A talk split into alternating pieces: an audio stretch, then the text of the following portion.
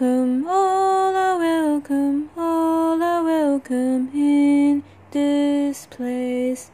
You're listening to the Christ Centered Conversation podcast, where we share and hold conversations to engage, empower, and enliven.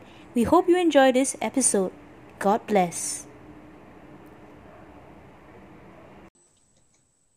Hi, and welcome back to another episode on the Christ Centered Conversations podcast. Well, so it's been, I think, a long time, right, since we've been uh, on the podcast, and I can't believe that it's already Lent. I think I am really losing track of time, number one, and I'm very um quite embarrassed to admit uh, that I actually forgot to book uh, my Lenten uh, Ash Wednesday mass. Uh, mass, okay, so that that really tells you i think a lot about the season that we have uh, in our all of our lives now. A lot of busyness and you know and a lot of things are kind of getting out of control. So just uh, catching up here with greg uh, who is here on the podcast today. So like you know how how do you feel? Yeah hi hi greg. How do you feel about Lent, you know, generally, and how has the start of Lent been for you? Oh man, it's it's been a while. First of all, yes, uh, with, with this podcast, and I think Lent came by so quickly. I, I'm not sure about you, but like when it just felt like Christmas just ended for me. And then all of a sudden, all these festivities uh, gave way to this sudden like morose realization that oh my, it's Lent. There's no more festivities. There's no more like um yeah, celebration celebratory kind of mood. Suddenly we're all in this solemn um ashes and sackcloth kind of mood, you know, a mood of penance. So I I think it started off quite abruptly for me. Um, thank God I somehow, um, by the grace of God and the power of uh, my mom, managed to book a mass during Ash Wednesday. Oh, that's amazing. Yeah, but really it felt. I think with all the COVID thing, Ash Wednesday mass even more solemn. Mm. yeah, than it normally does. Right, like you can't um they sprinkle ashes on your head instead of um imposing it on your forehead. Mm. And I think there was this sort of kind of very solemn, serious mood throughout the entire mass. Maybe because everyone was also wearing masks and like oh, yes. the priest was trying to get things as quickly as possible, right? So like no singing, like not not much um festivities like in usual ordinary mm. masses. Yeah. So it kind of made the start of Lent, if I may, a bit more depressing of, in a way. Yeah. Don't worry. I mean, I think I really feel you on that. Uh, I mean, I'm really trying to sometimes even keep awake uh, during the online mass and try and you know be focused as to you know what the priest is saying and then like I think what you were saying right, is right. very true like I mean Lent as we already know right we're kind of like used to the idea of it being like you know a season of like you know um penance fasting and then you know hmm. everybody mm. kind of thinks like I don't know why I, I just remember like this Bible verse. I don't go around looking all gloomy. Okay, you're supposed to like be happy when you're doing some of this. I don't know why. And then when I when I think about it, I'm yeah, like, oh, yeah. it's so hard, it's so difficult. and then, then am I supposed to? right? Yeah. And then I realized, mm. okay, I think the struggle is pretty real. And it's a very human thing. But if we didn't struggle, I guess uh, you know, we would really be like, you know, like uh hundred percent sane already, right? So I don't think hundred percent yet. Yeah. Uh, still struggling, still trying to find joy. Um, you know, in this um very strange and we always like describe it as like mm. going into the desert. You know, like I mean, Jesus himself goes into the desert, and I don't know about you, but I feel like I've already been in a desert, and then I'm just going to a new desert now. Like this one is the advanced. yeah, so deeper it was. It's deeper. Even it's like even more like there's no more Wi-Fi signal out there, and I can't contact anybody, and I'm just walking. You know, walking. I mean, I like walking. Mm, That's mm. one thing. But I've never thought about walking in the desert because it's probably like ten times hotter than uh, the weather here. Yeah. Right. So I don't yeah. know about you, man, but I don't know how you feel about this idea of like, you know, going into the desert. You know, do you feel prepared to go into the desert? You know, what do we even need to prepare to oh. go to the desert? Yeah. Right. Yeah. Speaking of deserts, it's when, when you were talking about the desert, I can't help but imagine, firstly, yes, Jesus um, going in the desert for 40 days, but also the people of Israel, you know, like being in the desert for years. and I'm just like wandering in circles, you know, and I'm just like, how? How? I think for I'm not sure about you. Maybe you're a lot more adventurous than me, but for me, like just imagining having to go into a place that uncomfortable, so hot, right, and with with no resources, it yeah, just makes me like even more depressed. but I think something interesting about this whole idea of Ash Wednesday, I guess, is that despite all the solemn mood, you know, like this like serious start to this Lenten season, you know, as compared to something like Advent, which I feel like like has a lot more joy behind it. Uh-huh, Lent yeah. is a bit more seems a bit more like somber, you know, like mm, Mm. penance, you know, cleanse me. Yes. it I think it's important to remember the idea of hope. Mm.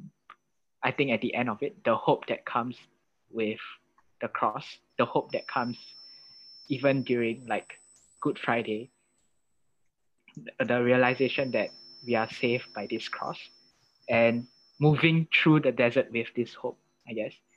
And one important thing I would think that is super important, I I feel especially now is the idea of companionship Mm. in that we've been I mean we've had this COVID season for a while now and a lot of us have been in a sense suffering from a lack of uh, relationships because Oh, after a while we realize you know like like man itself is not a silo right we're not islands that can live Oh, alone Thomas Merton. No man is a Yeah.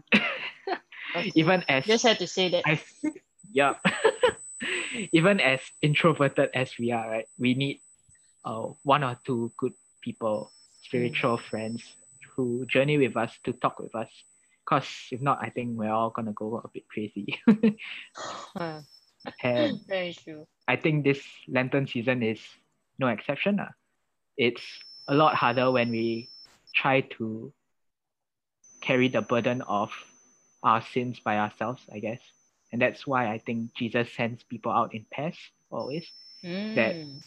They don't end up becoming burdened by like the things they see during their discipleship walk, you know, the things they experience, but always have the other person to pray with them to pick them up when they fall, but to also give them support, you know, when they are going through good times. And I think in this Lenten season, especially when we're going through the desert, right? This exodus of sorts, you know, uh, we we kind of support one another, and I think we see that quite clearly in the Israelites. Like they've been suffering, you know, going through all this, but they had each other.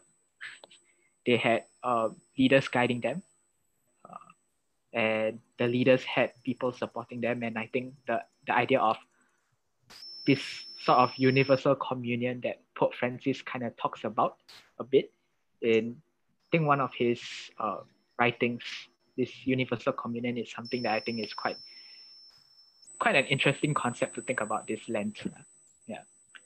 Yeah, I think there's a very like interesting like parallel that you brought up about the Israelites, I think. Um, you know, when they were in Exodus.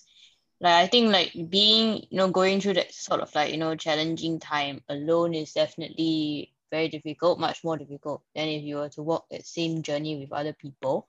And then I think the fact that you Mm. brought up Israelites is like they were all com- they were all experiencing like the common a common thing, you know, like they were just like it was like a common suffering. It's like, you know, it's not like markedly different, like, you know, oh, you are Mm. suffering this way, you're suffering that way, we're all in it together, you know, even though it sounds very cliche and high school musical Yeah. kind of thing, but we are all in this together.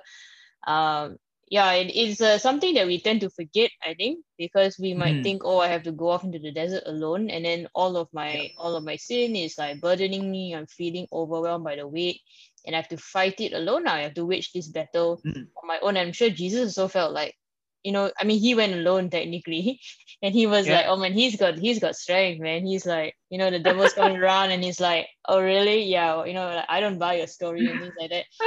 And I'm like, I don't think I think for a lot of us, we feel like wow, you know, if that temptation or anything would actually surface, we would actually be. Mm.